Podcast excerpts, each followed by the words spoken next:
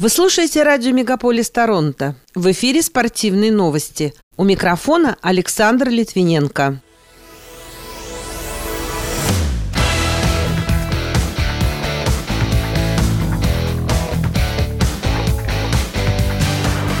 Фигуристку Камилу Валиеву допустили до личных соревнований на Олимпиаде.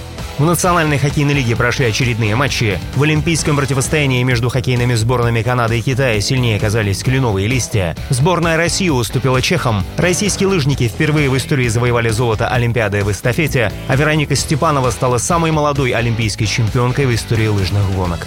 Эти и другие спортивные события Канады и России в этом выпуске на радио Мегаполис Торонто. В студии для вас работаю я, Александр Литвиненко. Здравствуйте.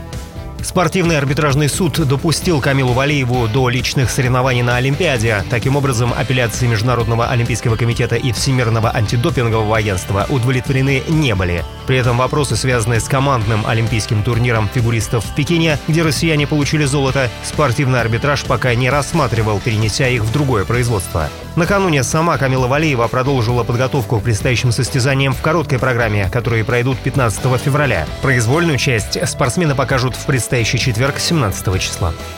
В рамках регулярного чемпионата Национальной хоккейной лиги накануне продолжились выяснения отношений клубов Соединенных Штатов с канадскими командами. Ванкувер Кэнакс оказался сильнее Торонто Мэйпл Ливс 3-2. Нэшвилл Предаторс уступил команде Виннипег Джетс со счетом 2-5, а в матче Калгари Флеймс против Нью-Йорк Айлендерс победу одержал канадский клуб с итоговым результатом 5-2.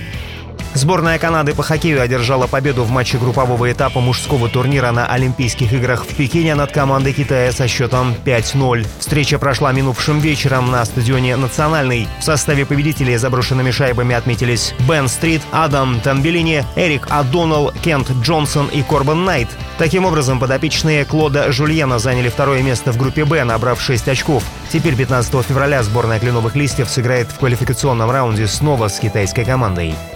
В противостоянии сборных России и Чехии 12 февраля сильнее оказались представители европейского хоккея с результатом 6-5 благодаря овертайму. Ранее в Пекине «Красная машина» победила Швейцарию и Данию, набрав 6 очков. Напрямую из трех групп в одну четвертую финала выйдут победители квартетов и лучшая сборная из числа тех, что займут вторые места. Остальные начнут плей-офф на стадии 1-8 финала. Накануне тренер вратарей Сергей Наумов сообщил, что в четвертьфинальном матче, который состоится 16 числа, ворота россиян будет защищать голкипер Иван Федотов.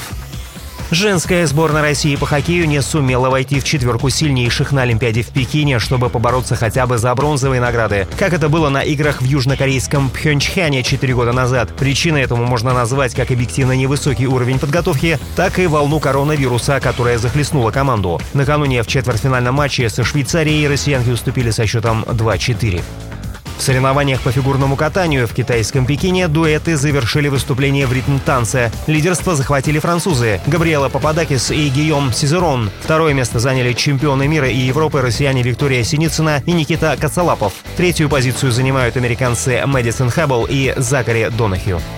Международный олимпийский комитет готов оказать психологическую помощь фигуристке Камиле Валиевой, заявил директор по коммуникациям организации Марк Адамс. Напомню, сегодня спортивный арбитраж огласит решение по делу о положительной допинг-пробе спортсменки, взявшей ранее олимпийское золото. Между тем, Валиева продолжает подготовку к предстоящим состязаниям в короткой программе, которые пройдут 15 февраля. На утренней тренировке она безошибочно исполнила все элементы. Напомню, что произвольную часть спортсмены покажут 17 февраля.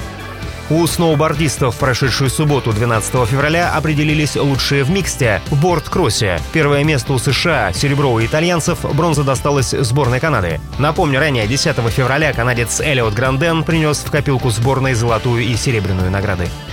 Российский биатлонист Максим Цветков занял четвертое место в спринте на Пекинской Олимпиаде. Он ни разу не промахнулся, и до бронзовой медали не хватило буквально 1,7 секунды. Ранее 8 февраля в индивидуальной гонке Цветков также занял четвертое место. Чемпионом стал норвежец Йоханнес Бё. Второе место занял француз Кантен Фион Майе. Норвежец Тарий Бё замкнул тройку лучших. Все они допустили по одному промаху. Россияне Эдуард Латыпов и Даниил Серохвостов заняли 11 и 19 места соответственно. Александр Логинов допустил 4 промаха и стал 33-м.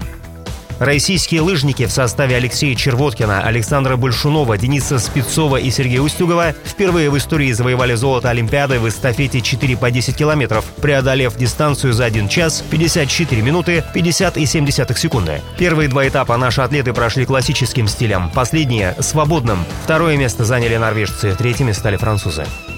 Россиянка Вероника Степанова после победы в женской эстафете на играх в Пекине стала самой молодой олимпийской чемпионкой в истории лыжных гонок. В свой 21 год и 39 дней она превзошла достижения соотечественницы Юлии Чипаловой, завоевавшей золото игр в 1998 году на дистанции 30 километров в возрасте 21 года и 60 дней. Напомню, в прошлую субботу российская команда в составе Юлии Ступак, Натальи Непряевой, Татьяны Сориной и Вероники Степановой завоевала золотые медали в Пекине, пробежав дистанцию за 53 3 минуты и 41 секунду. Пока это все спортивные события, представленные вашему вниманию на радио Мегаполис Торонто. В студии для вас работал Александр Литвиненко. Будьте здоровы и дружите со спортом.